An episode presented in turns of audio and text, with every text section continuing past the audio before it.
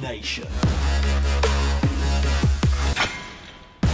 Providing you with the practical tools and expert knowledge to optimize your strength, health, and mindset inside and out. With your hosts, Steve Katarzi and Bryn Jenkins.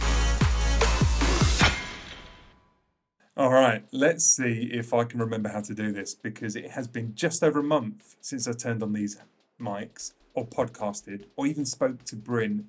And that's because I've had the most incredible holiday of a lifetime with my wife and kids in Australia. So, look, this episode's going to be a catch up about Bryn's wedding and his upcoming stag weekend in Barcelona. And it's going to be about Australia and the amazing time we had. Look, it's not going to be a blow by blow, we went here, we done that. It's more really the incredible experiences we had, the emotions that were stirred up, reflections, or the habits that it's uh, creating for us to come and bring home.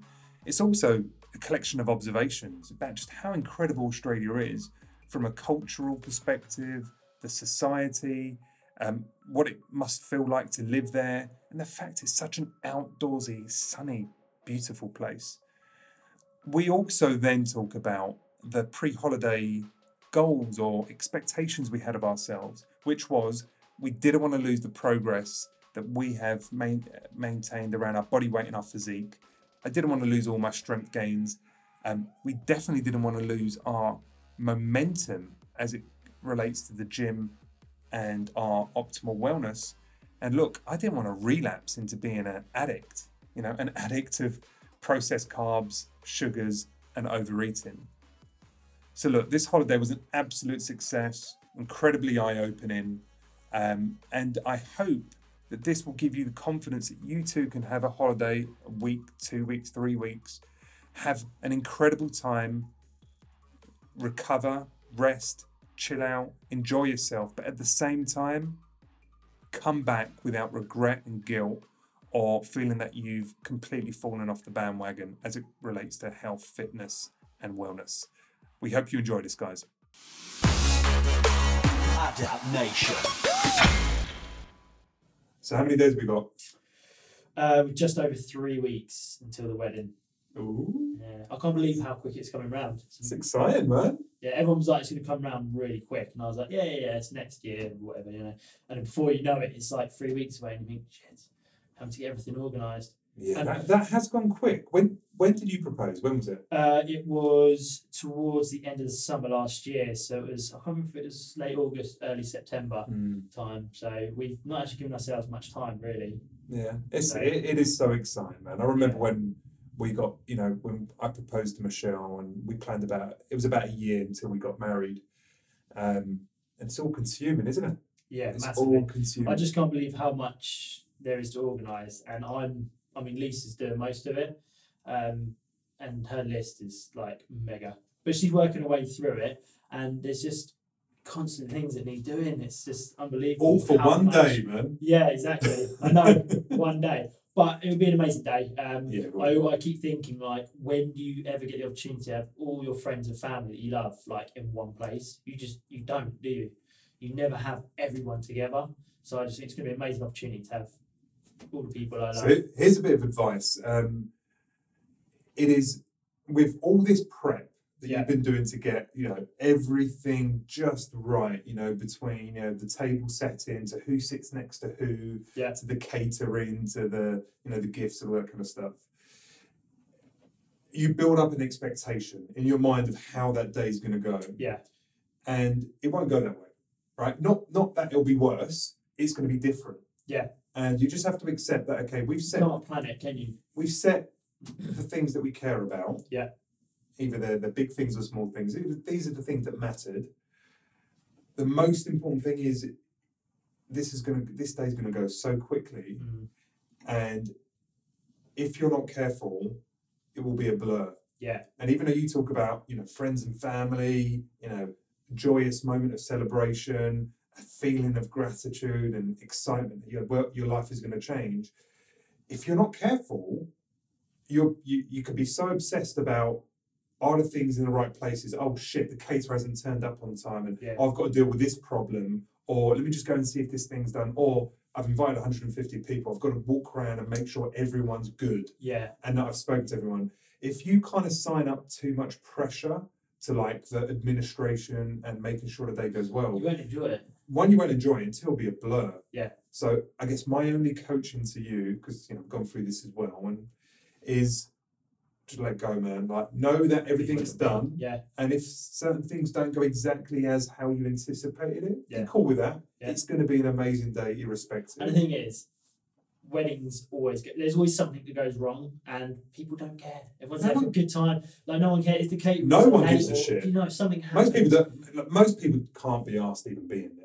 Right? Do you know what I mean? Until they get into the Oh, swing of it. yeah, Do you know what I mean? Like, yeah. like, oh, I've got to go to another wedding. Yeah. oh, I've got to get, get dressed up and got to find someone to look after our kids, blah, blah, blah. It feels like a burden. As But as then once you get into the swing of it, you've had a couple of drinks, people Yeah. start loosening up, people are starting to talk to each other that otherwise wouldn't, and you Yeah. start, you know, then it's good. But it's like it's like going to the gym. It's like, it's, yeah, I could go, but yeah. I could also not go. I could also I could have my Saturday to Yeah. myself. Do you know what I mean? Yeah. So people don't really care about how good it is for you Mm. unless it was it went really badly wrong. Yeah. Right.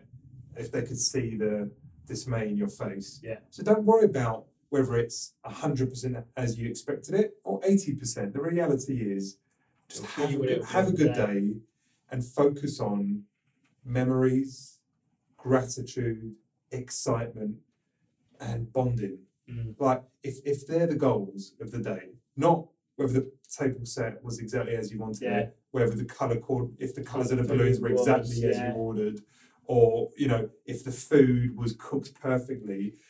Fuck that. Yeah. Like just worry about. No, don't even worry. Just go about enjoying yourself, slowing it down. Try and make the day go as long as it can do. Yeah. Take photos. You know, get around, see people having a good time. look at look in each other's eyes, embrace the moment your world is going to change. Get there, get the emotion, Mm. and go go into the day going, I want to be emotional, Yeah. like, in a good way. Yes, exactly. I'll try not. Don't worry about the admin, the admin man. The the I've got more um, apprehension towards the stag do than I have to wedding because that's uh, what I go in a day's time. Um, and uh, yeah, I'm probably gonna get violated. Tell me about it. What what we do? Well, so we're going to Barcelona. Um, I didn't actually have any control over the plans. So the best man, he was like, "Right, I'm going to book it all. You're not going to have a clue." So I was like, "Fine." Um, my mate uh, accidentally tagged me in a Facebook video, which gave it away that we're going to Barcelona. Idiot. so that's literally all I know is that we're going to Barcelona. Have you spoken to him since then to go, you, you muppet, or is he? Did he say it was deliberate? I don't. Uh, no, I've not seen him yet. No. But um, the best man was like, "Bloody hell." Oh really? What on. Facebook? Yeah, you gave it away. Um, but yeah, I don't know what we're doing there, but we're spending three nights there, so I'm gonna have to endure three nights. Um, so that's not a good. Barcelona is a great. I've heard. Barcelona's a lovely place. Yeah, you probably won't get to see it the way most I'm, people. I'm would. hoping to. But yeah. Um, so have you been to Barcelona? I have, yeah, yeah. We stayed. We, we, we were blessed with being able to stay at the W Hotel. Uh, w Hotel is, a- is quite a, an opulent global hotel. You've got one in New York, you've got one in London, you've got one in Barcelona. The one in Bar- Barcelona is great because it's right on the end of a pier, looks out to the ocean, looks out to the the city. Yeah. If you're high enough, great views, great get, get up. Um, but that, that's, that's that's that's an aside. The the Mm. place is just brilliant. All the Gaudi buildings, you know, the parks. Mosaic, is it the mosaic work that they have um, up on the hill? It's Yeah. outside the city. Oh, it's apparently. brilliant, man. Did you go there? You go to the gardens, you Mm. see some. He, Gaudi put together some really weird fucking buildings. Really? Like really weird, but curvy buildings. Yeah. And you can go check them out just walking down the street through to the, the cathedral. can't remember what the cathedral's called. The, the Mhm. main Yeah, I, I Barcelona what cathedral Yeah, that never got finished. That is so beautiful to look at. yeah. So like maybe the day one, if you don't hit the beers immediately, just go, you know, let's walk up the big hill, Have a let's go and see yeah. the garden, let's go and just Yeah. see a couple of the Gaudi buildings, let's walk down a couple of the can't remember, the, the, remember the main street, which is like quite wide, it's pedestrianised, it's got the trees in there and Yeah. nice tapas joints and stuff. Yeah. Go down there, enjoy it before all hell breaks loose. Yeah. You won't remember a thing. I've heard, but I've heard really good things, including from you now. Is uh, that Barcelona's a lovely place to It go is, to. man. So I, from that side, I'm looking. I am looking forward to. And I think cannabis good, is legalised there as well. It is, is it? Yeah. Okay. No, I don't know if you So do any ailments, I can just use that as my excuse. And maybe, maybe they expect him to load you up with some uh, cannabis as well, so to hit you with alcohol and then give you give you some weed and So I won't, I won't accept any cookies from just in case they're hash brown brownie cookies or brownies or anything like that. Oh, cool, man. So that's that's three days. yeah. Then I get back, but I, I get back and I get back on the Monday. I've got a few days, and then my cousins are taking me on a family stag do in London. Um, so yeah, I've only got a few days to recover before probably being publicly humiliated again. So yeah, I've got to survive both of those before I actually get to the wedding yet. So my red lines are, you know, just don't don't physically change me. Yeah. Right. Do No shaving, no tattoo. exactly, exactly. Don't don't don't fuck with my hair, my bodily hair, and or Yeah. put stuff on my skin or give me piercings. You know, outside of that, yeah, put me dress me up as you want. Yeah. You know, let's go get hammered. You know, give me a, a, a random ugly stripper. Do do what you want. you, you got through yours unscathed, right? Long term, you don't have any. No, no, no, no physical memories, like no, no scars, like tattoos. They're, they're the only red lines. Like some people, like some some mates, just take it too far, Yeah. and they go like, in the moment, wouldn't it be great if I just done this weird, stupid thing to you? And it's like, yeah, it's funny for the moment, but I have to now endure what you've done to me. And like, Yeah. let's just hope your guys have some. They have a red line themselves. Like, Yeah. let's humiliate the fuck out of him. let's stick him in a Smurf outfit and chain him to a to a lamppost, whatever Yeah. but don't do something that will cause me long term grief or something. Because imagine, imagine they like shave my eyebrow or something. I don't know- I don't really know. I don't know how quick an eyebrow grows back. Not very quick. I don't imagine it'd be Not in two wedding. weeks. And Lisa would be pissed. and she had a word with him. Do you think? no, she she's like, do what you want, take him, do what you want. But she did say she hasn't said. I don't think she said it to them, but she said it to me. Like, just don't get anything shaved or tattooed. You know, you don't. Is she okay with like you going to, you know, uh, a strip bar or something like that? Um, Have you spoken she- about that? Yeah, she she wouldn't. Because like that's quite going. common. Yeah, she wouldn't like me going at all. Um, I know that, but she knows that if I'm with a group of fourteen lads, then it's not really It's not your choice, is my it? choice. So I, yeah, So if you say like, yeah, they, they took us to a strip joint and I, you know, I got a lap dance and all that kind of jazz.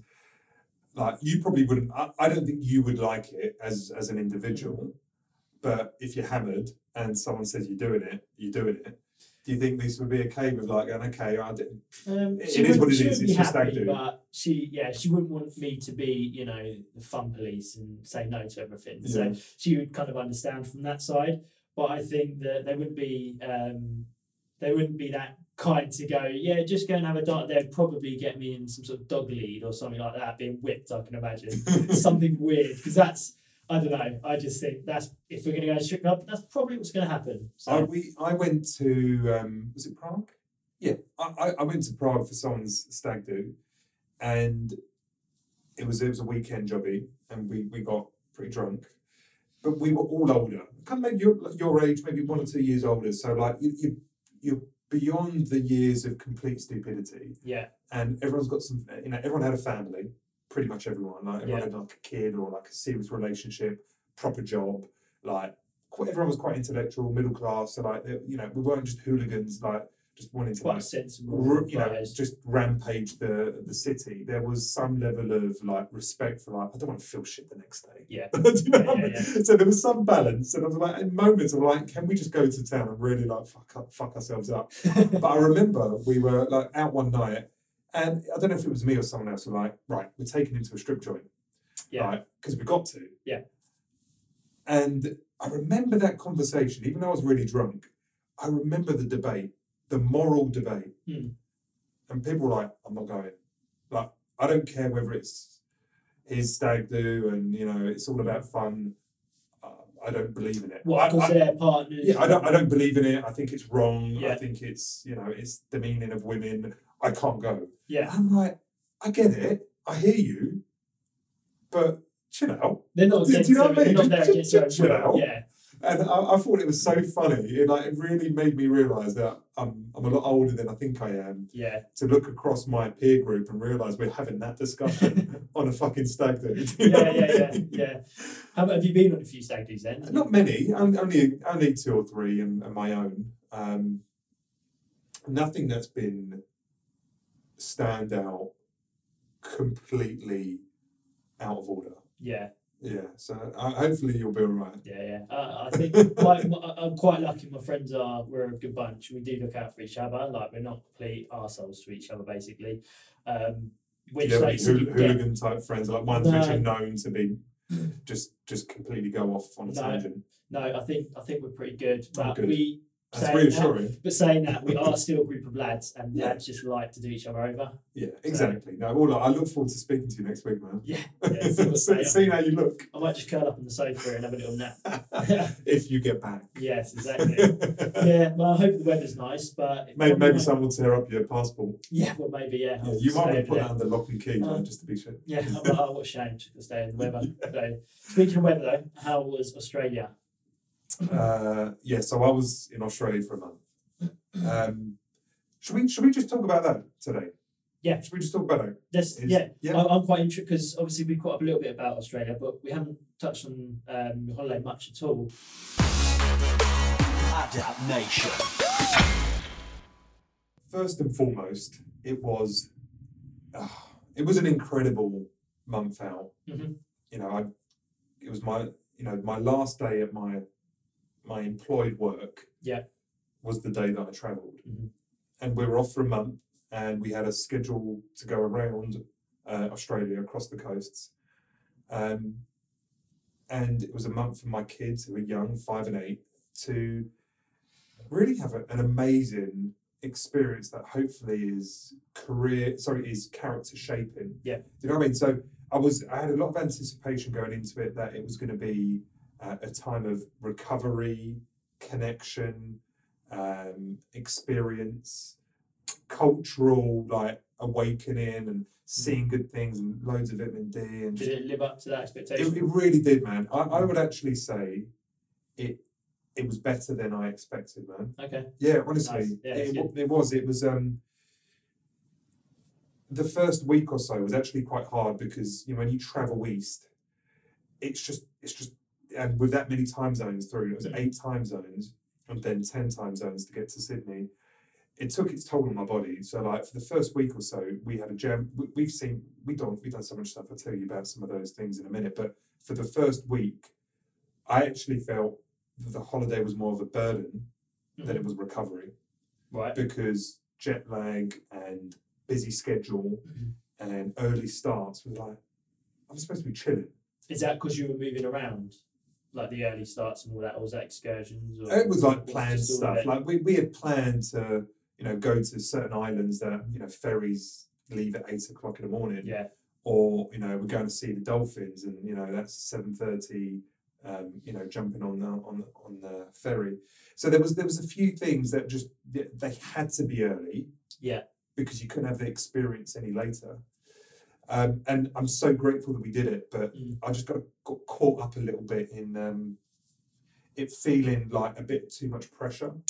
I, I, I get what you're saying because um, two years ago, me and Lisa travelled around Europe we did exactly the same. We did um, a month and we were travelling around. We drove all the way from the UK all the way down to Italy Oh and wow! back up again. And it, it was an amazing trip, but it was just so much work packing, unpacking, and Yeah, man. getting to a different place, and then the excursions in between. It was just like you just, we got back and we felt knackered because we had done so much. It's actually quite a lot of work. Yeah, so so there was definitely that part, but I mean, like you know, like zoom out. We got you know, if, if I if I was to sum it up in terms of the things that mean most to me, Yeah. on the experience, it would be we got to go places that we've always wanted to, but have always assumed it'd be too difficult logistically, you know, with work commitments and everything else to go do. Yeah. We got to see family over there because Michelle's some of Michelle's family immigrated to Okay. Australia and Perth, which was amazing. And she hadn't seen those guys for Mm. quite some time. Um, the kids really, really enjoyed the whole experience. there wasn't one moment where um, we felt any desire to return back to home. Like I've been on a week week long holidays, and by day five I want to go home.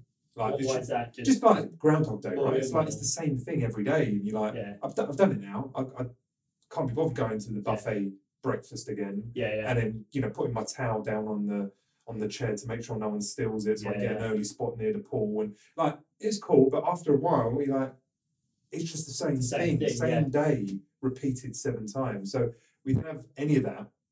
Um, we had amazing food. I'll Mhm. talk about that in a little bit. Amazing food, both eating out and eating at home and barbecues. Um, we got to experience very different places. Hong Kong was very different to Perth. Mhm. Sydney was very different to Melbourne, and Queensland, uh, Port Douglas was just completely different to everything else that Yeah. we'd done. So lots of different experiences. But the thing that I, I it keeps keeps me getting energized about the holidays. I accept a bit accepted a bit of pain for what I think is going to be long term gain, which is I took so many photos Mhm. and I blogged about or wrote some kind of note daily about the things that we were doing. Um, and that's going to stay with us forever. So not only was it a great time, but we've got amazing photos to Yeah. continue to remind ourselves of just how cool those days were. Because you know, I'd go, it'd be two weeks in, and I or three weeks in, and then ask the kids, "What's been your favourite moment?" Mm. And they can only remember the last couple of days. So their Ice fa- their favourite day was yesterday Yeah, uh, what else? And there's nothing else there because like Mm. we- we've done so much. yeah, So we've got like this really nice like story arc of all the things that we've done, and that's going to stay with us. And you know, I've handed them over to you know the grandparents and family, so they get to see. And and I I, truly feel that people were brought along with with our holiday. You know, our Facebook friends and the guys at Adapt Nation are following the page because we're trying to open up some of those experiences, health oriented, Yeah. but some stuff which was just completely random, and that really makes me feel happy that we Yeah. took the time to effectively memorialize this in stone. Yeah. So this is an experience that you can remember. lives beyond the month that we were Yeah. away. because it's quite easy with our busy lives to forget about what we've done and to go through the photos and the videos and things like that. It really takes you back to that moment. Exactly. Wa- Was it? A, I mean, was it a burden taking loads of pictures and, and writing blogs? Were you No, quite it- happy doing it? Yeah, it was definitely a bird. I mean, like my, my day, if you think about it, was um, you know, I was the guy walking around, you know, like the typical tourist with my my SLR slung around my Yeah. neck. Um, the guy that was constantly stopping whilst everyone was walking on, so I could take a picture, and then, I, and then I'll catch people, or demanding Yeah. the family to pose or stay there. I want to take that picture again, Mm. and thinking about, oh, that would be a good shot. Like Yeah. walking past something, and going, I was actually, I remember sleeping and go, close my eyes and having depth of field vision. You know, like when you see something Yeah. really sharp up front and everything behind is blurry. Okay. I was closing my eyes and seeing the world in that that that way because I was looking through the lens so much. And it wasn't constant and all the time, yeah. but whenever there was a, a massive change of scenery or we were doing something special, the camera was out and I was trying to take photos. And I was also taking photos of our food, which is quite awkward. Like when you're in a restaurant Yeah. and you get the SLR out and you you, you walk away from your table and you're kneeling down and you're taking pictures of Yeah. food. And people are like, is this a critic? To get right angle, bro. Is this a critic? You know, is he going to come and judge our thing? Is he a food blogger? Yeah. Um, is he just an idiot? What the fuck's going on? Yeah. So that you've got to have to get through that. And then what would happen is most days, um, kids go to bed, we start settling down. We, we have we're pretty like early finishes just because the kids all go to bed. So then I'll plug in the the, the camera and I'll download the photos and I'll down select the ones that are going to be good you know, put it back onto my phone. So that that was it was a bit of a burden. Yeah. So yeah, I, I probably could have saved maybe like two hours a day collectively if I hadn't. Mhm. So it's definitely a sufficient amount of time. Yeah. Gave. But I think we got something back for it. yeah, and you, you gave your daughter the camera as well, and she loved it, didn't she? She had a Oh really good man, time taking yeah, yeah, she really did. She's really creative anyway. And uh, I gave her some basic tuition on just how to kind of use an SLR. Yeah. And a tiny little eight-year-old with tiny hands holding this massive, heavy camera with a big lens. But she she started taking photos Mm. and um, got that immediate feedback, Mm. whether it was good or not. and me obviously giving her props when she's done a good one. She loved it. So Yeah. probably three or four days worth of our photos. A lot of what I've shared Mhm. was taken by her. Yeah. which makes me proud. Awesome. Yeah. It'd be nice for her to look back later on, um, years to come, and see some photos that she's taken as well. So The start of her photography career or her ability to take photos. Which think about it, something right? I know we spoke about this yesterday, but having an appreciation for photography or capturing moments that get shared online, I think is a is is a skill that most kids in today's age probably should should should develop yeah, it's, it's Be- because to, to because have, social media isn't disappearing? Yeah, and ex- uh, expressing and sharing your experiences online, I think will continue to Yeah. be just a social norm. Mhm. Um, and I think as our kids get, as my kids age, there will be even more um, expectation that if you're going to have a career, you're going to have a career via some online mechanism. Yeah. You know what I mean? So serving them with both the social capability to share Mhm. in a way which, you know, is worth seeing, and two, building up some general skills that might serve in some kind of business capacity. I, I feel that that's almost like I'm, I'm investing in her future. Yeah. Not trying to be overly, um, what's the word, um, egotistical or trying to make her be egotistical and going, it's all about YouTube and Facebook. But I mean, it's going to be a big part of their life, whether I like it yeah, or not. just yeah. I, th- I think it's a good idea whilst they're young, getting them enthusiastic about it and, and taking pictures and getting a bit of an eye for it because you don't know. Just later in life, it might just help them out, um, and it might spark a passion that will lead to a later career or something like that. So yeah. I think it's great that she had a go at it, and nice for you to to have that bond with her and show her how to use it. Absolutely, man. it gives you a bit of a connection as well. So that, Oh yeah, no, nice. Exactly. yeah. And you've got to think about it when when you're the guy that's always behind the lens and you're creating some distance between you and the, You're everyone never in the else. photos. One, you're not in the photos, and sometimes Yeah. you're not in the moment. Yeah. Right, because you're away from the moment. And there was moments where there was a little bit of disconnect because you know we had you know we had extended family and people with us, and you know Steve was a few paces behind doing stuff, and there was that little bit of disconnect. Soon as I created that kind of like gave Holly the, the camera, she got you know, there was this bond between her and I, and we were connecting. We were you know, talking about ideas and taking photos. It was cool. Yeah, that's nice. Um, I've just just looked over your shoulder. There's a pair of kangaroo balls hanging off your They uh, are, your desk there. I just saw that to the right of you. What the hell is that?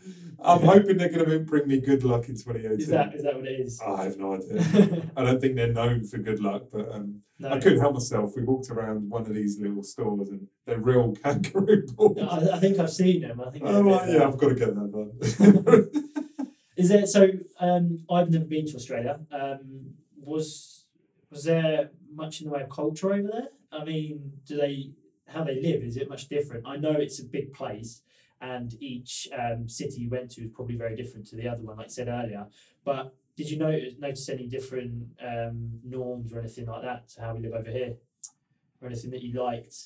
yeah, yeah. I mean, there's, you, yes, right. In in a nutshell, yes, it, it was very different. Um, and whatever I say is going to be overgeneralizing a huge population. So I want to be careful about not misrepresenting uh, people who live there. But like, if I think about when we stayed at Perth, Mhm. um, it's eh, the guys in the East Coast. They say it's WA and Western Australia, but it stands for wait a while, which is like it's a slower pace. Yeah. And it is a slower pace, and that's not anything to frown upon. Yeah. We live in such a hectic, frantic, chronically stressful environment where there's always, you know, things to do, places to go, things to consume, you know, work hard, play hard, blah, blah, blah, blah, blah. But over there, that you just kind of get a sense of just chill. Just a bit of a slower. Chill out. pace. Work isn't everything. Yeah. Work is a means for you to live a life which is mostly outdoors, sunshine 300 plus days of the year, you know, average temperatures 30 degrees, you know, blue skies, and a bigger, bluer skies than you're used to. And I know it sounds really bizarre, but the mm. sky feels bigger. Yeah. I, I, I, I, Is that because buildings are lower I, or, I've written or that, I don't know, the man. landscape? It just feels bigger right. and bluer. And Yeah. like, there was days where you could not see a cloud, and the sky was so It's blue. amazing. Yeah. And then we go to these beaches and they were glorious and everyone's surfing. you know, we were eating by a beach in Perth, and the kids were having a swimming lesson. And over here, people, kids go to swim baths and swimming pools to have swimming lessons. Leisure centre. These yeah. kids were having their swimming lesson in the sea, and you're like, wow, Yeah. that's different. Yeah. Because they have to, because in their mind it's like, well, we've got all this sea, Mm. and you're going to need to learn how to be, you know, efficient and effective and save your life and all that kind of stuff. It's a dangerous place. Yeah. So you, all your swimming lessons are going to be out on the sea or with a board, working out how to safely enjoy the sea. And I thought that was like, wow, that's yeah. different. Through to, you know, the work ethic is, they often say Brits do very well in Australia because our general propensity for working hard and pushing to Mhm. be better um, just shines over in Australia. I'm not saying people don't work hard in Australia, but there's a difference of kind of cultural expectation of Work work. So if yeah. you go there, like if I went there to work, you know, without blowing my own trumpet, I'd be a rock star in in in comparison to the work ethic and work capability of others around me. Yeah. And I know that because you know Michelle's brother goes over there, he does recruitment, and um, yeah, he shines. Him and his expats, they shine in their in their Yeah. industry because they brought with them both skill set but a work ethic that is just different. Yeah, and it just means you stand out a bit more Yeah. as opposed to here. Another thing I noticed was was food. So they are, I don't know. It feels like they're a few years ahead of the UK with um having an appreciation for whole foods Mhm. and having an appreciation for the accessibility of whole foods and superfoods. Like we go to general average supermarkets, beetroot was everywhere, almond milk, sweet potatoes were bigger than I've ever seen before. You know, the the fresh fruit and vegetable area was was bigger than ours with an eclectic mix of different vegetables. There were things like kimchi, which I don't often see over in the UK, Yeah. kombucha, which I don't see over in the UK. You know, beetroot is a massive thing over there, so is turmeric. We're starting to get onto that. Yeah. Avocados everywhere. You know, I mean, that kind of maybe like kind of West Coast California vibe of like Yeah. eating super healthy stuff. It, for me, it was like that was the norm across Australia. Mm. Like I'll go to a coffee shop, and I always ask over in the UK, do you do have almond milk or any dairy alternatives? And it's 50-50. Mm. Maybe it's not even that. Maybe it's like only thirty percent of them say we do almond milk. The rest of them say we've got soy, Yeah. or no, it's only normal milk. Mhm. Over there, it was like, of course we do. Yeah. I think that's me that silly question. Do you know what I mean? And it was just, I, I got a sense of like, if you want to eat healthy, that's the place to live because you've got great weather, so Mhm. you're getting a vitamin D. It's an outdoorsy type vibe. Like, it's just, everyone lives outdoors. Barbecues, going to the beaches, just being outside. Life, When you invite mates over, you, you, you're hanging out outside, you're not Mm. inside. Yeah. Life is about being outside there. Plus, the food's great and the food's good quality and it's mostly whole foods. And when you make a barbecue, it's mo- mostly whole food. I just got a sense of there, there's deeper respect yeah. for yourself and you've got accessibility to more resource to Mm. lead a healthier life. And I couldn't help going, wow, I'd be healthier living here. I just would Be. Do you think that's because of the culture that they have built, or just because of the the like the climate over there? It's just naturally easier to live a healthier lifestyle. I think it's both. I, I, do, I do think it's both. Definitely the resources make it easier. Yeah. But then there was another thing. I, I, asked um, Michelle's brother, who's been there for about five years now, and he's got his PR, his permanent residency, going for his citizenship. Okay. And um, I know he's got no desire to come back, Yeah. like none whatsoever. And I'm like, okay, look, it's good. We're having a holiday. You're showing us the best bits. You're talking about all the good experiences. Mhm. You've got shit. You have shit days, because I defy anyone to not have a shit day. Yeah. It's like absolutely, you know, work blows up, something goes wrong. You know, have issues with my relationship, just feeling down. Absolutely.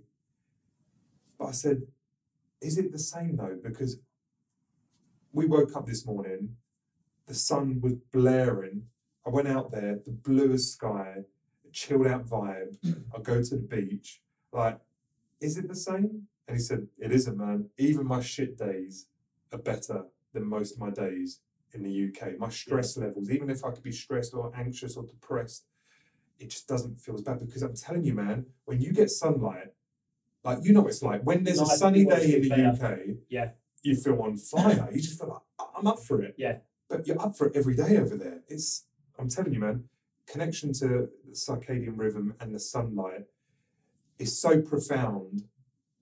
But most of us ignore it because we don't have an opportunity to change it, Yeah. or we've got busy lives which go from house to car to office to car to gym to home, and we spend all of two minutes a day outside.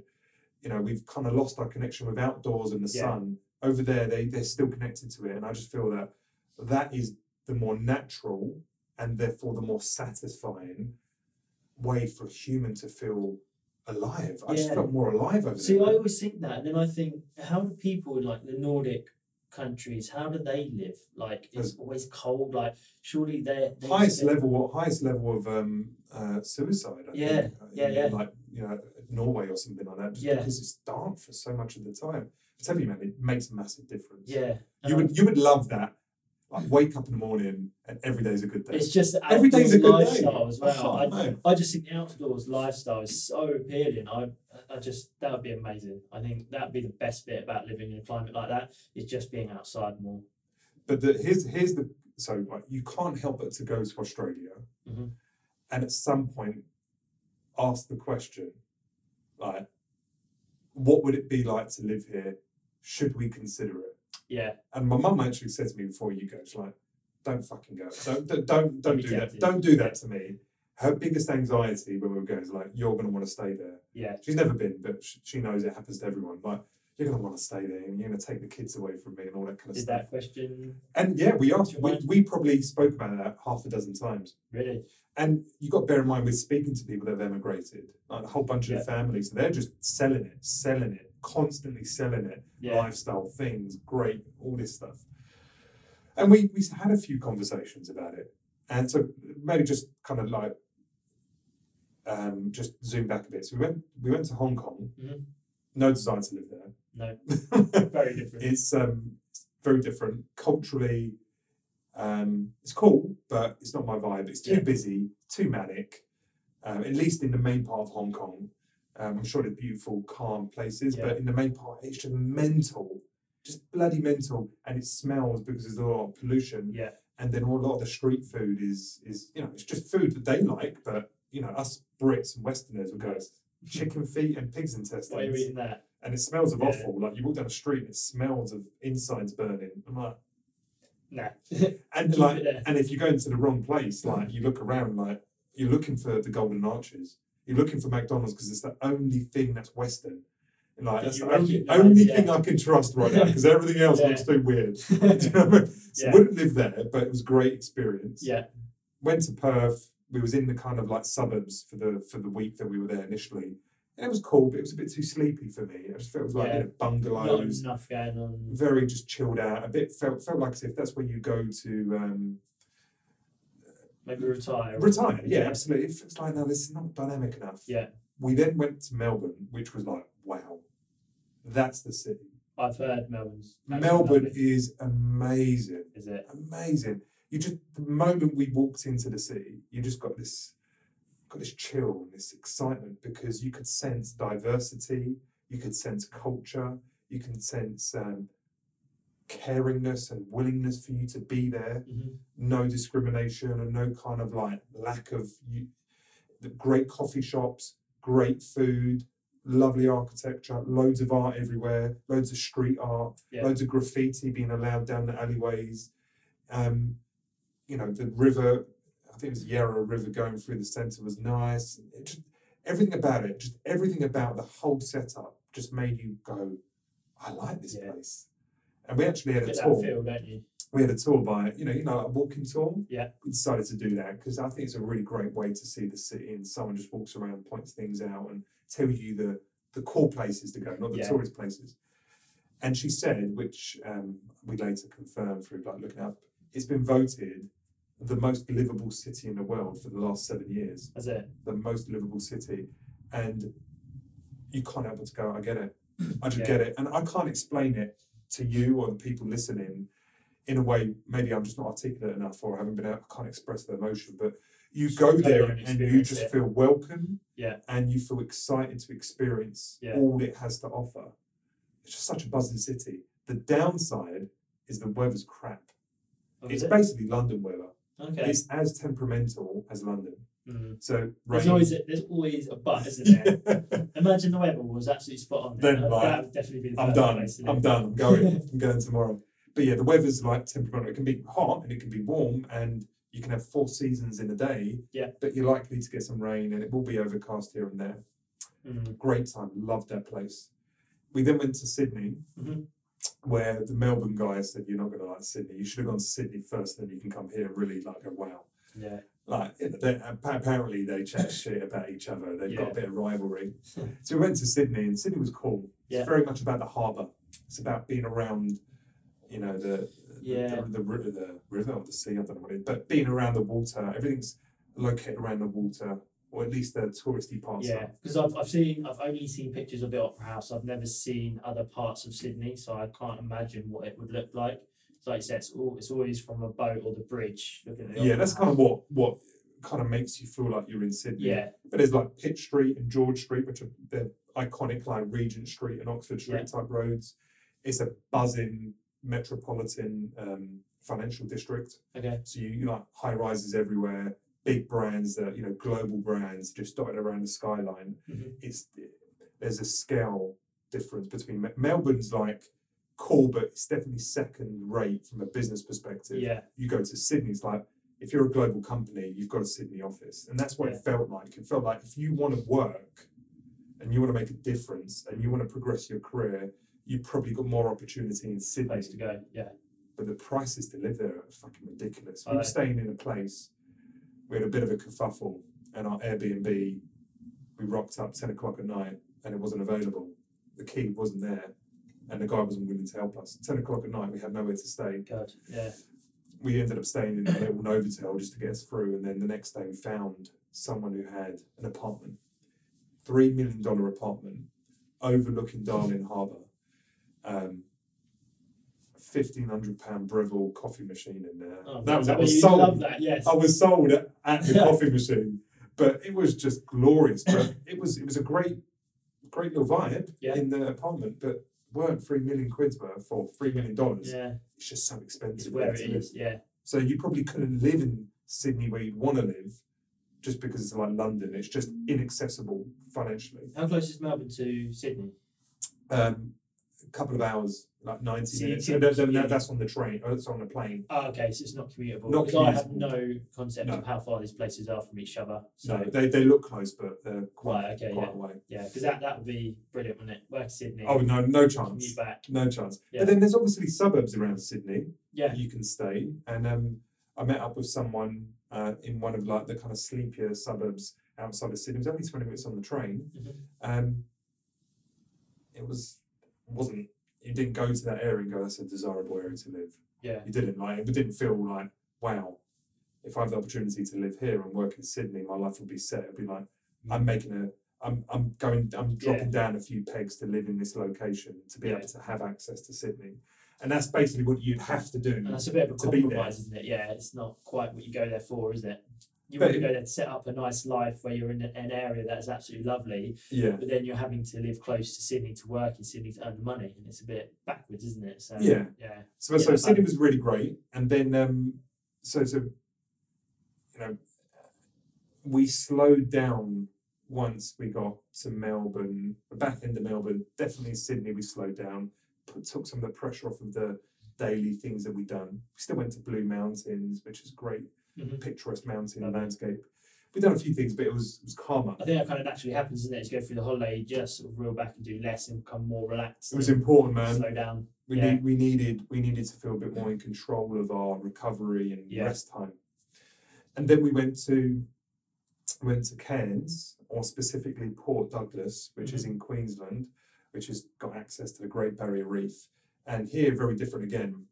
We're talking tropical landscape. You- you- We're talking about mountains of foresty mountains everywhere you look, luscious yeah. green mountainous views with the most picturesque, beautiful but dangerous beaches. When I say dangerous, I mean infested with jellyfish and crocodiles. Infested. That's yeah. That's horrifying. Yeah.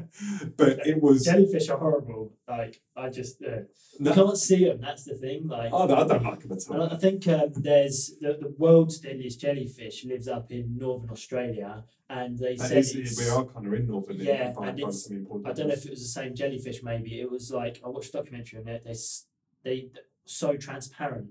They are so clear that you can't see them, and they're going along in a boat and they're looking off, and they're like there. There's one of the world's deadliest jellyfish, but you can barely see it. And they're Oh, like that touches you, and They- I'm like, oh, I I like, just oh, don't like. God. What's the point of your existence? Like, Oh. you, I think they don't even have a brain. I could be wrong, but I think they don't have a brain, and their ability to move around the water. It's just like, what's the point? and you sting the fuck out of it. It's like, come on. Bit like a wasp, really. yeah, exactly. So, so, but, but Port Douglas was was incredible. Um, it was just a week of chill, man. We, yeah, you know, we had a, we had a great little villa. We done Air- Airbnb everywhere. So everywhere was a home.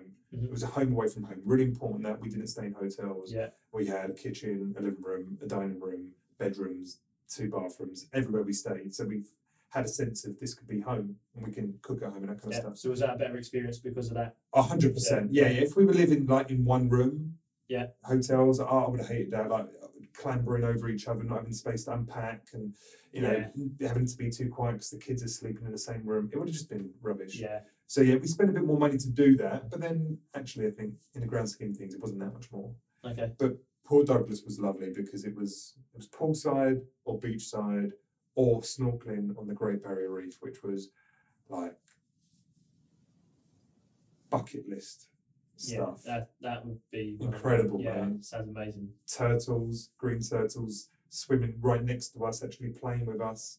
You know, the most beautiful, colourful fish everywhere, beautiful coral alive and moving. So you, were you snorkeling? We were snorkeling. We didn't scuba because I'd done it with my daughter who's eight and she Yeah. wasn't allowed to, but she loved it. She came back going, "That's the job I want to do, Daddy. I want to be a marine biologist," hmm. which means she's got to live somewhere like that. Yeah. She ain't going to do it in the UK. I exactly. but she loved it, man. It was incredible. And she swam with dolphins as well. That was in Perth. Oh, yeah, I saw your video. It's, She saw loads Brilliant. of kangaroos. She got to pet them and play with them. She got to play with quokkas, which are these kind of like big rat type things, but super cute. Yeah. Um, yeah, we, we saw a lot of she could, wildlife. your daughter could be the, the new Steve Irwin. uh, yeah, she probably. Does she like? Does she like animals? Oh, she loves. interest there. She loves animals, but she loves water more than anything else. Right. Okay. She's a great swimmer. She's Yeah. like a county grade swimmer. yeah. She. Yeah. You were saying she does really well. And she's just so comfortable in the water. It's just like that's her natural habitat. Who's quicker? You or her? We raced and she's faster. Like eight years old, I was doing breaststroke, she was doing backstroke. She beat me. Eight, eight years old, man. I'm 30, 36, I've got a lot more muscle than she has, and I was going for it, and she beat me. She's quite probably quite slimline She's just, water. just great at swimming, Mm. man. Yeah. Anyway, so that, that was it. And then we went back to Perth afterwards, where it was a chill. We actually spent time in the city, which was a great city. Um, beautiful, but more, ex- not as much going on. There's only a couple of streets that have got like kind of businesses. Yeah. The rest of it's just a bit more chilled out, and it's more about the experience of the quay and the riverside walks and the greenery. Really nice, Yeah, really lovely. nice city. Loved it actually. But every single place we went to was, um, you couldn't say, oh, they're all the same. They're just so different. Yeah. Beautiful, beautiful. So- I would so recommend it. Yeah. I can, I can imagine because they are far apart. The the way they live is quite different. Um, and I can imagine Perth is like you say completely different because it's all the way over on the west coast. So And their business, if you think about it, you know, they make money through mining. That's really their industry's propped up with mining and a bit of uh, bit of gas. Yeah. it's mostly mining, mining for iron ore and uh, mining for some precious uh, metals. yeah. That's basically what they're known for. So you've got BHP Billiton, you've got Rio Tinto, Mm-hmm.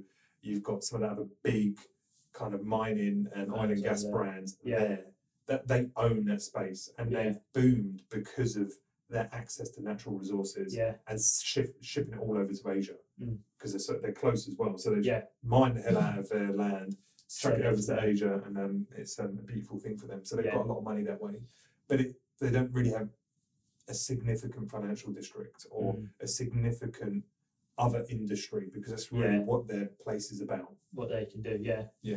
So, in terms of staying fit and healthy on the road, how challenging was it? I mean, you said obviously the food was good, so I imagine eating well whilst you're traveling through Australia was relatively easy because you had a lot of access to it. Um, and obviously training, you stayed in a few places with gyms. Did you did you have um, many places where you struggled for training? Did you have to change your exercises up and manipulate some of what you're doing your program? I mean, how did you get on with that? So, some people might think about what I'm about to say that I was too um, too rigid and unwilling to let go and just experience the holiday Mm-hmm. through what I'm about to say I did, but the reverse is true. Mhm. For me, I know what makes me makes me tick and makes me have the best day or experience, and it, If you enjoy it, it it revolves around having a level of health consciousness Mhm. and having you know strenuous activity because hey i've got an addiction to it but i know it serves me and it, it just makes me more cognitively sharp. It makes me my mood better. I'm better with people. I seem to be more empathetic. I seem to be uh, more balanced calmer Mhm. if i can care for myself you know through physical activity and nutrition. So it was really important that you know for me and michelle that we there was a couple of rules like we don't want to be eating out three times a day. Mhm. we don't want to um, l- lose all the progress that we've made. Mhm. By putting on a ton of weight. I didn't want to lose my connection to the gym. It was really important that I came back as enthusiastic about the gym as when I left. but sometimes when you have a long break from the It's gym, like you're, you, you fall off the wagon. yeah, and it's a bit like I'm "Gotta get back done." the gym." Yeah, exactly. So I didn't I didn't want to lose that connection to the gym. Mhm. Um, yes, and and you know, for our kids, I, I wanted them to experience some normal normal food as well, not just feel that we're always having rich, indulgent meals. Mhm. So there was a number of kind of like things. That, that was our intent. Mhm. And intent and reality can be different. But I must admit, there was a couple of things that I wanted to do that I didn't. Mhm. Such as, you know, I thought I might calorie count here and there. I didn't calorie count at all. Yeah. It just it became it, it, it became uh, the idea of it became a burden. So I didn't even try it. It's Yeah. like, oh, that feels too anal. Like, um, that, that's too much for a holiday. I'm not doing it. And how did you find it not tracking? How was it for you? Um, I, we just went with the flow. Yeah. Yeah, it just went with the flow. We The just thing is- accepted it. You've been tracking long enough now that it's you've got enough of an idea to eyeball what you're having anyway. Um, so I, I, I wasn't. I, I, must admit, I, I didn't have any uh, respect or appreciation with calories. I wasn't thinking calories. no. It just, I, and that was a worry because I was thinking, am I going to come back and not be able to calorie count again because I've lost, I've lost the will. Yeah.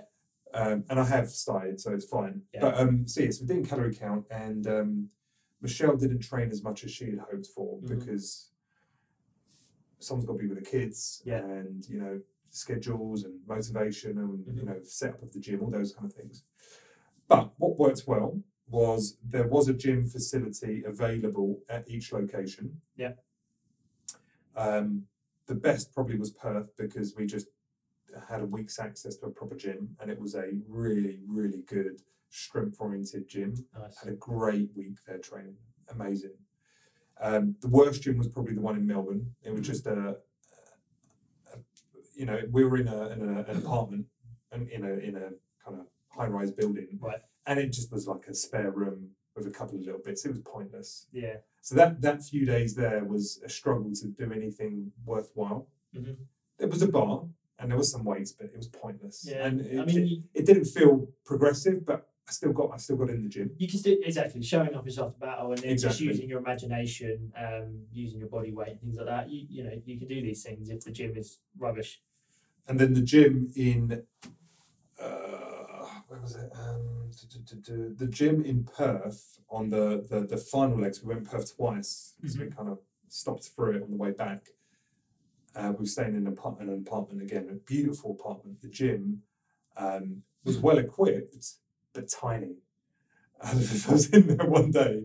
So what it was decided to train in the evening, and it was uh, it was three other people in this gym, and Yeah. it's this room. Think about this room, twice the size of this room. That was that was it. Tiny, tiny place with. Probably about what five hundred square foot gym or something like It, that. it was really, really small, and Yeah. um, you couldn't run on the treadmill and use the bar at the same time. So the treadmill was one that you could like. Is that because you Lift up. wipe them out as your uh, No, it just wasn't enough floor space. So like you'd lift the treadmill up. It's one of those foldable ones. Yeah. So you'd fold it out so you can get the bar out. And there was only one bench, and um, there was a bar, separate bar, but it was also a kind of Smith machine type bar. yeah And I was in there. Was three of us, and like um, it was dirty. Everything was falling to pieces. Um, for someone to be able to do a bench press and me to do my deadlifts, we had to like move equipment around every time just so we could do our sets, even though they Yeah. were independent from each other. And it was funny because I was um, it was my deadlift day. I'm like, I'm I'm gonna work out. Mhm. Like I I eyeballed all the all the barbell plates, and there was like there was enough to do a good workout here, but I'm gonna have to use them all. Mm. So I got down there, and this bar was falling to pieces. Like you know, the cuffs were almost falling off. I was Yeah. thinking this is gonna break, and I had to put the put the treadmill up, and the guy was doing his own thing. A couple of Asian guys in there, and um, start loading up, start doing some warm up sets, and these guys were quite quite slight, and we're moving around each other, and like it's a very close environment. It's like Yeah. me, like mm. sweating, doing like heavy work, plus you know we're a few Being feet away doing something else. It was a bit too close quite for. Yeah, for for for me being comfortable. intimate. Anyway, and I started racking it up. So 100k, 140k, 160k on the bar, deadlifting, face going red, like really fucking. I know, can't imagine it had the matting for it. really. Oh yeah, and it was clunking on the floor. It was like the whole place was like. would fall down. I remember as I was doing it, I was I could see him, and he was trying to be discreet. Yeah, This guy was like amazed by this white strong man, like, like literally, like you could see, like wow. So I could see him in the corner. He got his phone out, and he was trying to be he was trying to be cute about it, but he was taking he was taking a he was videoing me right. deadlift. That's a bit weird. No, because he was like um, he was in awe Right. of this strong man with muscles coming in. Right, I'm not massive, but compared to him, Yeah. I was big and I was lifting heavy. And they were just like, after I'd done my set, "Ah, wow, you're strong, aren't you? And they tried to pretend to lift up the bar, they couldn't. And like, I could just see that it almost felt like as if they met someone famous. You know what I mean? That good. Yeah, it was, it was, Nice ego trip. it was, it was, weird- it was weird, but I, I was so funny. I was, I was, I was, you know, stressing, trying to Yeah. lift this bar up. My face was going red. I was trying to get my reps I through. suppose you scare him But I could look up and I was seeing him filming me. but anyway, in in um, zooming out, I trained five days a week, almost every week for four, Okay, four yes. weeks. So kept up to my plan. Yeah. Done the April hyper workouts as we designed.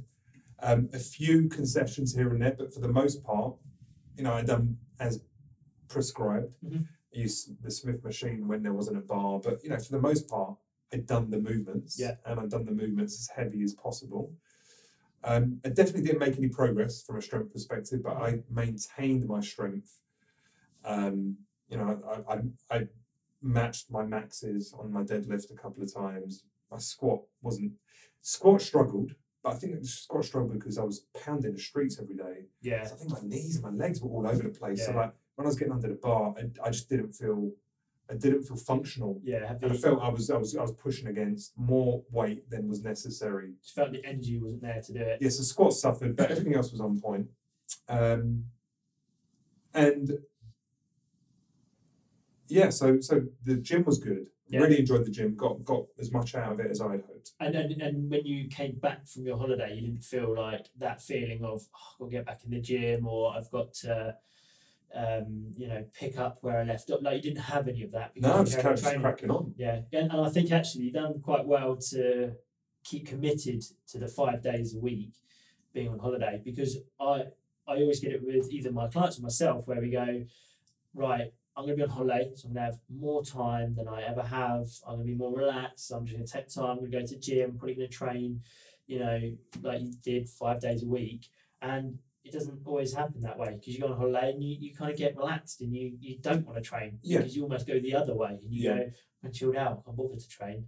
Um, so, And it starts becoming more of a burden. yeah. And then you start building anxiety about it, and then you're like, "Fuck it." So how did you how did you make for people that want to go away and want to train frequently like that? What, how did you manage that? I mean, did, was there much resistance there, or was it quite easy I, I. I don't know, Brim, man. I, I just like I like it. yeah, You know, I like going to the gym. well, that's a big part of it. So, like- Like it's like me saying to you, how difficult is it for you to go to the pub? yeah, Like, I mean, it's it.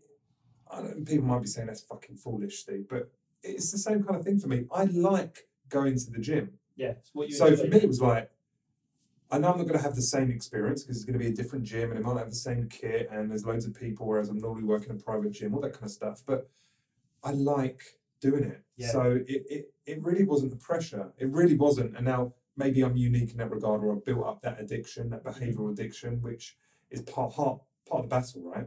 You've got to do something often enough so it, you depend on it. Yeah. And I depend on the gym for me to feel and good. that's not because you feel you have to. That's the big thing as well. You Yeah. don't feel you have to, do you?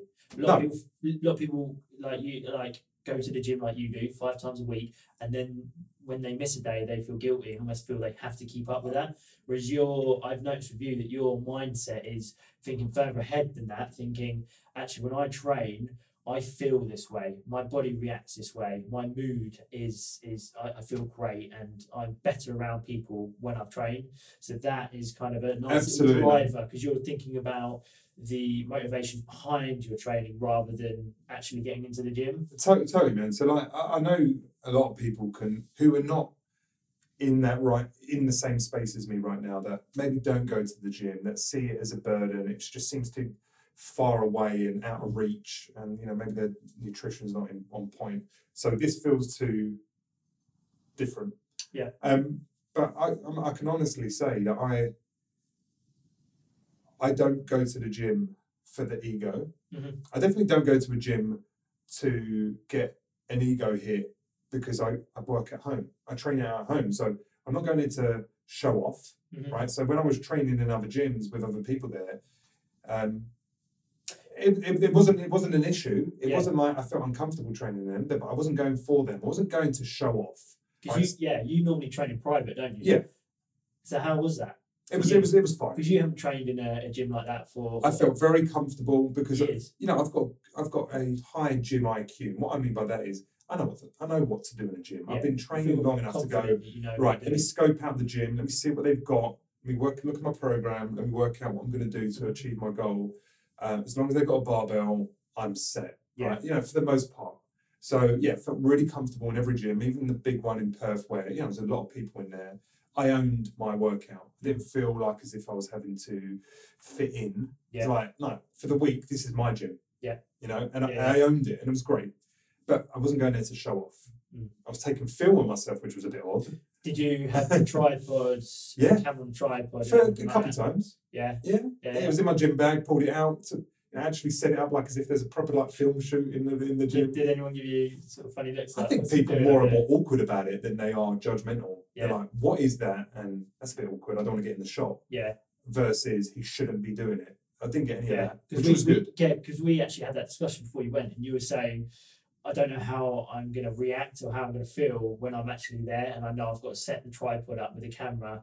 I don't know how other people are Just going got to own it, man. But that, you that, just that was it, yeah, in- people don't you just got to just own it. Yeah. Like if you're going to do it, don't try and do a cheeky selfie when no one's looking because that's worse. yeah, when you look over and someone's Yeah. trying to take a, quick little snap, snap of that so himself many times. without anyone else looking, Yeah. just fucking own it. Yeah. Do a do a do a very deliberate selfie, or in my case, pull out the tripod and get the bloody SLR out and film yourself. The more deliberate you are on it, the more you own it. Yeah. The more like he's confident, he's fine. I'm interested in what he's doing versus he shouldn't be doing it, and what a dickhead. yeah, yeah. Like, do you know what I mean? I've seen that a, a lot of um I say a lot of times. I've seen it a few times in the gym where people are sitting on the, the bench in between their sets and they're taking a cheeky little selfie of their arm in the mirror. And I can see I can see like they're you know what they're doing and you can see it and they're trying to be really discreet and they're not. But then um I've walked into the changing room and I've seen a guy in there with his shirt off just like posing, like being really obvious about it and just looking at himself and that. But I took less notes of him and I was like you know, he's confident, so you just kind of look at it and go, oh, whatever, and then look away. Whereas the other guy, I was kind of like, yeah, he thinks I don't know. It. exactly. yeah, so that that was fine. Um, yeah. So just getting back to the point, I I don't go I don't go to the gym for ego. I definitely don't go to the gym to show off because of you know the setup I have here. Um, and I'm not doing it to maintain a look so people um, like me or accept me or attracted to me or um, I get any and any kind of acknowledgement. I'm not doing it for others. I honestly, Bryn, and I know it sounds like yeah, you're just saying it because it's the right thing to say.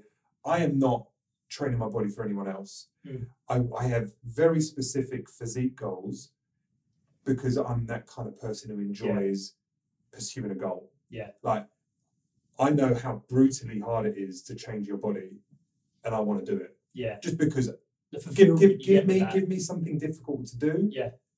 Tell me how to do it. Yeah.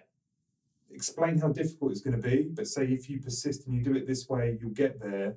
And I'm all up for that because that I love progress. Mm. So I go to the gym for the progress, but beyond that, and I think more than that, I go to the gym because I know about the productivity, psychological, and emotional benefit that I then get to put out there into the world. Yeah. Like my relationship with my kids, my relationship with Michelle, and my relationship with others is so much better when I get enough sleep and I work out. Like guaranteed, but if I look after myself 1st Mhm. my ability to empathize with your point, my ability to listen to you, my ability to give a shit about someone else, or have patience, or be genuinely curious about them, or at work be more productive, Yeah. be more creatively sharp, attack difficult things.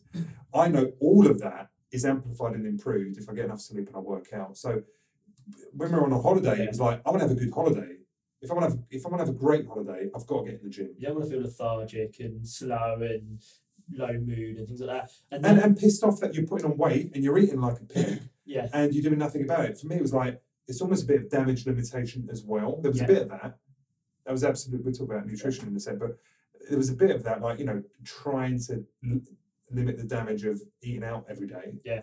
Um, but for me, more more of it was like I just want to feel that I'm on top of it. yeah, Because if I'm if I feel on top of my day, I own the day. If I own the day, I have a fucking good day, and people around me will have a good day because I bring good energy versus bad bad energy. Do you know I mean? And I think that is a big, big shift in when someone starts to enjoy their training and becomes more consistent with their training. Um, and their motivation to train is much greater is when they stop training for other people and start training for themselves and the benefits they can get um, through their training. Because you're, like I just said, you're associating your your training benefits to how you feel, your mood. It's life changing. If you were doing all of that just for the way you looked because you wanted to impress other people or lift a certain way to look good in the gym, you're you don't do that for so long until you're going to fall off the wagon. Yeah, I, I think a goal like that has definitely some merit, and I Yeah. have a, I have goals like that. I have strength goals, and I have functional goals, and I have physique goals. I Yeah. absolutely do, and I, it would be Overreaching goal is that that very motivating intrinsic. Exactly. The, the thing that makes the biggest difference to my life, because the physique won't, won't make a big difference to my life. The thing that makes a difference to my life is that when I when I when I organize my life in the right way, right, when I own the morning and I do the right things and I have workout and get good sleep, I know the rest of that day is a better day. Like I've done it enough times now to know that when it's configured in the right way and I care for myself in the right way, my day feels a ten. Yeah. When things are out of whack, it can feel like a five. And when you know there's the choice, do you want a five out of ten day or a ten out of ten day? Mhm. Fuck me, I want a ten out of ten day. I'd rather have more tens than less than than more fives. Yeah. And that's a choice I make. So there's a price I have to pay, Mm. which is resistance and pain and do things I don't always want to do and hard work. But it's like do a little bit of work, get this benefit. Right. I'm up for that equation all Yeah. day long. Yeah. Do you know what I mean? So, do you think your holiday was? I know it's kind of an obvious question, but your holiday was better because of it, because you were training, Uh, it- it's difficult It- to it- answer. because it didn't take away too much, like time wise. Yeah, I mean, it's not like as if we didn't do. I mean, we had the most amazing time. Mm. The time I had in the gym was typically moments in a day, which we wouldn't have been doing much else anyway. Yeah, So, and and I was more efficient actually working out in Australia than here because I had to be. I yeah, had to be get in, get it done, get out, so we can carry on with our day or get back to my wife. So, you know, it, 90 minutes max, probably a little bit less than that. And, you know, it was done and dusted, do it early in the morning, do it in the evening. It really didn't impact much. We got everything we wanted done, done. We didn't. We didn't have any days where we would have loved to have done something, but Steve was too selfish and he went to the gym, and as a result, it's a nothing day. We didn't have any of those. You So yeah, I think yeah. it worked. The other thing that's probably worth talking about is like that's one side of the coin, Mhm. which is the training. The other side of the coin is eating. Mm. So obviously the you said food was amazing over there, um, which we spoke about yesterday. You've seen the pictures, right? Yeah, I mean, yeah, the food looked incredible. Salivated every time I looked at the photos. and um, yeah, obviously their their culture over there seems to be a little bit more in line with how you want to live um, nutritionally. So I think that's obviously made it a little bit easier for you. Would you say so? Um, and if so, what were the barriers that you had traveling around Australia when it came to eating healthy? So you're you're right in that there, there's definitely a kind of um, a slightly there's a bias towards a healthy eating culture a Yeah. little bit more than we have in the UK. So um, there was slightly more accessibility of the type of foods that I'd like to eat. Mm. That being said, we weren't making choices basis based on oh that's a healthy place to go. Mhm. We're making choices based on that looks like a lovely place to go in. Yeah, You know, it's set up nicely. It looks like if they've got good food delivered onto the tables. It's the cuisine that we like. Yeah. Um, so we weren't making too many choices around health, around selection. Mm. It was like it's a well-known restaurant, or it's a recommended restaurant, or it just looks good. Yeah. I like Greek restaurants. Uh, we like Italian. We like Italian restaurants. I like Thai restaurants. Italian. You know, so we we're quite flexible. Mhm. I had some amazing experiences where um, I, I like tasty food. I like tasty food even more if I know it's healthy. Mm. Like it's a bonus. Yeah, Do you know what I mean? yeah, yeah. And there was a couple of experiences where we, you know, we went to an Italian, for example, and thought we. I used to go to Italian every week, Mm. and over the last year, I hardly ever go to Italian restaurants because I associate pasta and pizza to Italians, and I and you know I have a gluten-free regime where eighty to ninety percent of the time I don't do gluten anymore. Mhm. So I just associate like I'm not going to enjoy myself going to a place that I've associated so much joy from before, but because I don't eat the foods that they're their primary kind of thing, Yeah, it's no point of us going there. It's just not going to work out. Went to a great Italian restaurant in Sydney, and this is the, like the, the difference.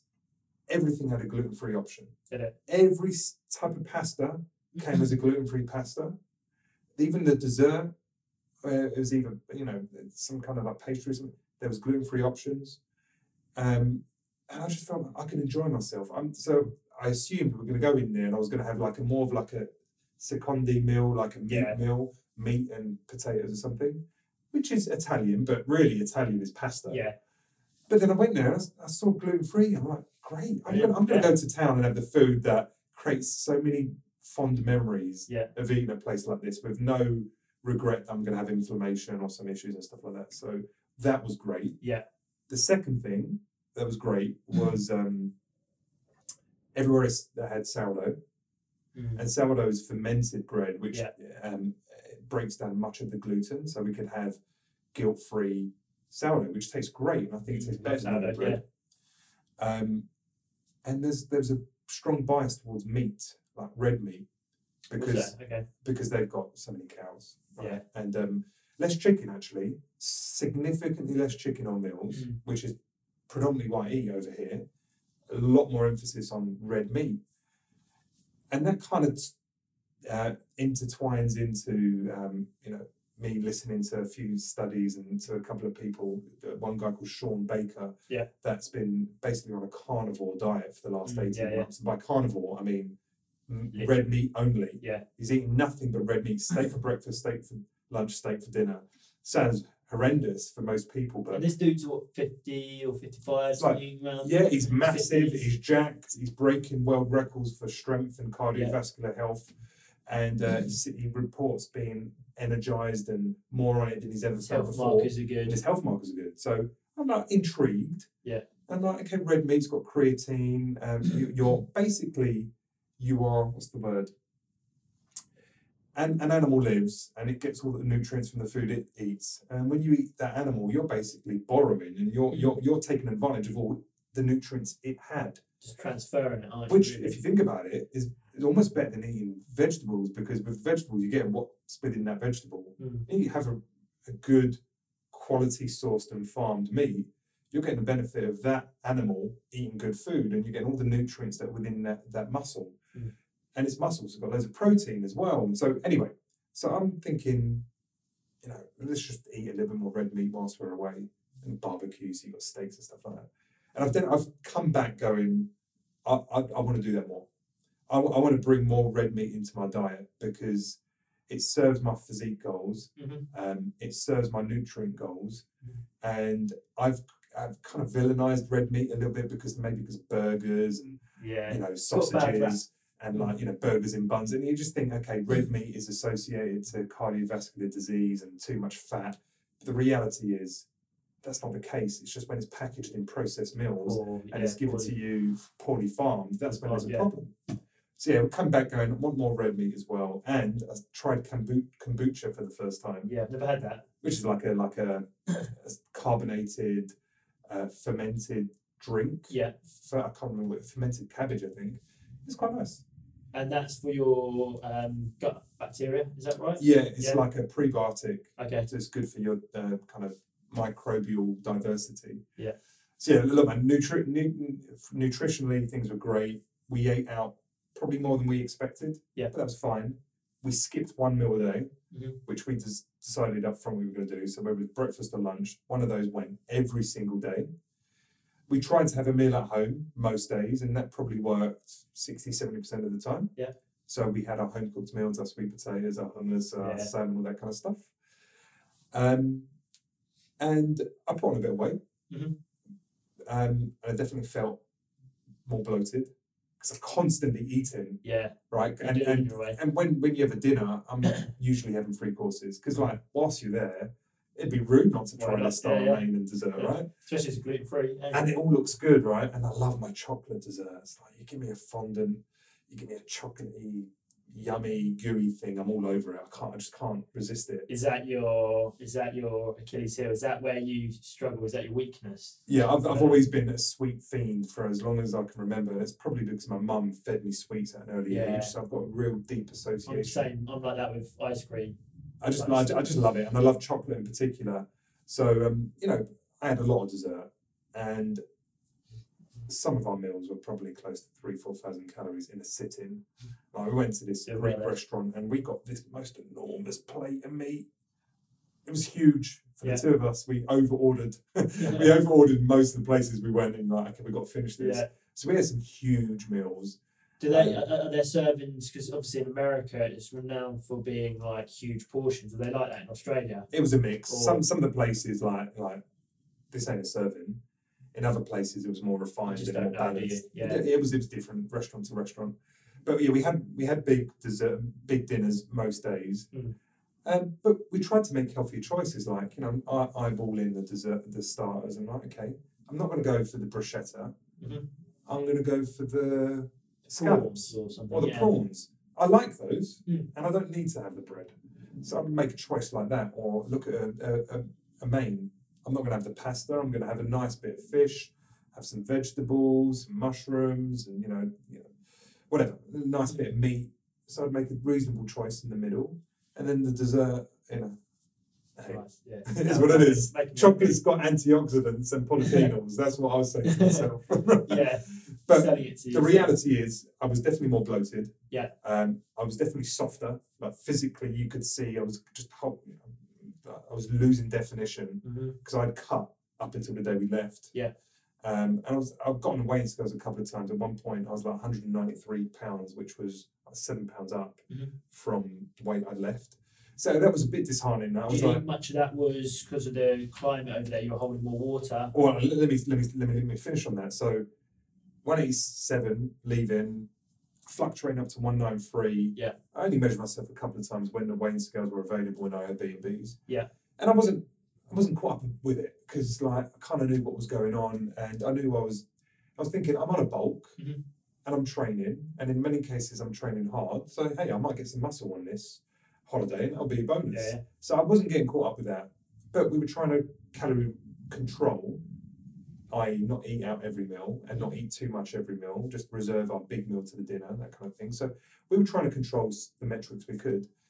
Um, but it was going up, and I was definitely feeling a little bit flabby. Belly weight felt, uh, you know, more than it normally would, and definitely felt bloated and a full belly. Yeah. My belly was always full of food. you don't eat out every day, Mm. and it starts to take its toll. So, I, and what I think was happening was one, we were eating out a lot, but two, we were traveling a lot. Mm. And I tell you, man, when, when you travel in the air, it fucks with you. It really does. Like, Yeah. like you get ill, like you hold a lot of water weight. You, you've seen like on long flights, you have, your feet are all puffy, Mm. right? Because you're holding so much Yeah. water. So like we're constantly traveling. We, we went to six different places. So every three three or four days, we were in the air again. And um, you know, probably having much more sodium than we normally would do. Mhm. So probably Yeah. holding water weight. So I knew part of this equation was my belly's full of food.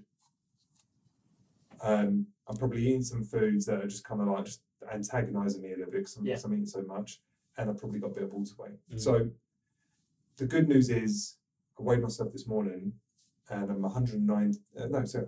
189 now. Okay. So picks up at 193 within just two or three days. I'm now down to 189. I left at 187. Yeah. So I'm two pounds up after once in a lifetime holiday in the foods I love and enjoying every moment of it with no regrets. With Yeah. two pounds up and feeling good and I'm you know looking in the mirror, I still look pretty good. Yeah. And I know that two pounds, part of it's probably a little bit of muscle No sweat. So- yeah. it was it, you know perfect conclusion to this experiment of go on holiday and try and not lose control of both my body and my relationship with food my relationship with exercise i've come Yeah. back more energized i feel recovered Yeah. i just i, I maxed my deadlift Okay. done 175 kilograms this Today, morning this Yeah, morning nice. yeah uh, my highest before that was 172.5 and i felt strong i am loving my workouts i feel functionally fit Brilliant. so I think that part of the recovery aspect and the vitamin D and the chill has meant it was a bit of a deload. Even though I was still training, Yeah. I come back recovered, and I feel that my the stress levels have lowered. The Mhm. stress levels have lowered, meaning that my body's now re- ready and more able to deal with the acute stress of working out harder Yeah. and more capable than I was before. And I'm interested to find out like your psoriasis stuff with that, like information within the body when you're more relaxed and um, obviously eating more red meat and things like that. How how did that change? So that's a good, really good question to maybe close on. I, um, so I do have a bit of dry skin, like dandruffy hair, not all, all the year round, but Yeah. certain parts of the year can flare up. And uh, you can get a bit of dry skin, but not on my body, it's more my face. My Uh-huh. face is where I struggle. I'm not quite sure why. Um, dandruff went completely. Did it? Now, I think it's probably the softer water as well Mm, that kind of and yeah. and not being in in air- not being in heated rooms. Yeah. Like you've got to think we've been going through winter, and I think it's the combination of being cold outside, lack of vitamin D, and being in heated Yeah. rooms all day long, and it dries you out. I really think that's what it is, and softer water because over there within two days, and Michelle's dad who was over there, he Mm, reported exactly the same thing. Like you know, he gets some flaky skin on his head, and it'll completely went mm. two three days into Yeah. our holiday. So yeah, that definitely improved. But I've got I've got some vitiligo. I don't know if you noticed, but I've got some kind of skin Yeah, I can see discoloration on the top of my head, and Cheek. exactly. Yeah. And I hate it. Right, For people, someone who cares about his look, it's not it's not something that I, I enjoy looking at. Yeah. You know, it kind of beats me up a little bit when I see it sometimes. But you it- can only usually see it when you're. I didn't. I've never, never noticed it before, but now you've been in the sun, I can see it. Exactly. And that for me was a, is a challenge now when I go on holiday. Look, I'm not too caught up on it, but I just don't like it. Mm, And it's very, it's, it's in your face because it's in my face. Mm. I can't hide it. It's not like on my chest or on my back. yeah. It's on my face. It's the thing that's always exposed. And to know that my face is discoloured, it pisses me off. It does. But, you know, I get over it. But I know that I just have to not get tanned. So that's why I don't look particularly tanned. Yeah. because we we had this approach of some factor 50 because we we've basically gone on holiday every year we've gone on holiday we've always made a mistake we've always been burnt Yeah. and i think that's caused some caused some impact i think my skin is you know my face is part of the problem was that we never protected ourselves properly No. burn and cause damage and the hypopigmentation so you know and, we, and it, oh, sorry, in Australia as well, the the sun's more exposed, isn't it? because there's no ozone Ozone. Yeah, yeah, exactly. So you've got to be really careful. So Yeah. sun factor 50 for the kids and us all the way throughout. Definitely got tan. Mm. Definitely Yeah, look healthier. Yeah. But I could have been a lot browner if I worshipped the sun and, you know, didn't put 50, Yeah. 50 on. But it wasn't worth it. Hey, and you didn't get terrible tan lines. I did get tan lines, but I did did burn, man. Yeah. And, and you know what? I burn on the day that it was the coldest. It was 20, 20 degrees, which Yeah. sounds like sounds lovely for the UK, but for some reason, twenty degrees over there feels cold. Yeah. it really does. It feels like like you've got to put a jumper on. Weird, isn't it? Yeah. So it was 20 degrees. We're at Bondi Beach because we, we, we had to tick that off and say we've been to the infamous uh, surfing beach of Sydney. And it was cold, man. Michelle was shivering. She had a jumper on. And I was like, I'm just going to chill. So like sat down on the sand. I hadn't put any cream on. Thought, Yeah. No fucking point. Just chilled, fell asleep. And I woke up and thought nothing of it. And Michelle, a couple, couple hours later, was having some lunch. Like, face looks a little bit red. You know, Oh, have you, have been, yeah. been rubbing, rubbing your face with the sand or something? I'm like, no. And then for the next two days, it just came out. This like redness Mm. I'd been burnt. I was so careful for the four weeks. One day when it was cold, yeah. got, got completely fucked because that the, the lack of ozone, man. Even in twenty degrees, it gets you. Typical Brit. But yeah, um, from a from a skin perspective, I feel better. But the I'm I've got this pursuit, Bryn, to try and work out how to reverse my vitiligo. Do you, can you do that? I mean, I don't know that much about it. It's no, it's it's considered a chronic and irreversible thing. Right. But a lot of things in life that are considered chronic, we're now starting to realise are reversible. Yeah. And most of it comes down to diet. Mm. Right. And I, I go back to this microbiome thing again, right? You you get everything inside to be happy. hmm Your skin is like a canary. It's an expression of a problem that's happened inside you. Mm. So my face, my vitiligo is an expression of inflammation or damage that occurred at some point, and either I'm still dealing with the damage, right? It's still happening, Mhm. or it's just like the scar of the damage that happened. Yeah. But there are there's a book I read called Plant Paradox, Mm. and this guy is a surgeon and an academic and a Mhm. doctor, Yes. and he talks about all these chronic diseases he was able to put into remission or reverse through proper diet and eating the right Yeah. foods that care for your body and your microbiome. And he even has anecdote of people with vitiligo that were able to reverse their vitiligo. now, yeah. So I'm thinking, I don't know, probably I can't sort it out, but I've got my, my solutions are don't get a tan because when you get a tan, you notice it, like you can see now. yeah.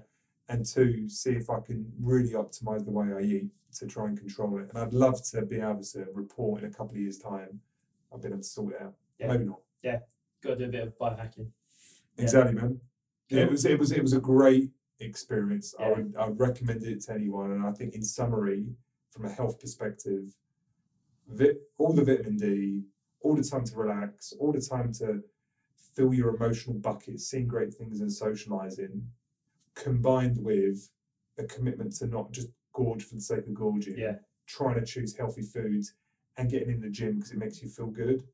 I don't know, for me, it was a perfect blend. And I come back stronger, better, healthier, more willing to attack the year Yeah. as a result of it. Yeah. No, man, um, it sounds like you had an amazing time. Good to have you back. And yeah, Thank you, good dude. to talk about it. Cool. All right, man. Listen, let's close that up now. Um, guys, thanks for listening. Um, as you know, Adapt Nation is all about providing you the tools and expert knowledge to help you improve and optimize your strength, health, and mindset inside and out. Thank you. Cheers, guys. If you enjoy this show, please leave us a five star review on iTunes. It really helps. And of course, recommend us to any friends or family who you think might also enjoy the show. Thanks for listening. This is Adapt Nation.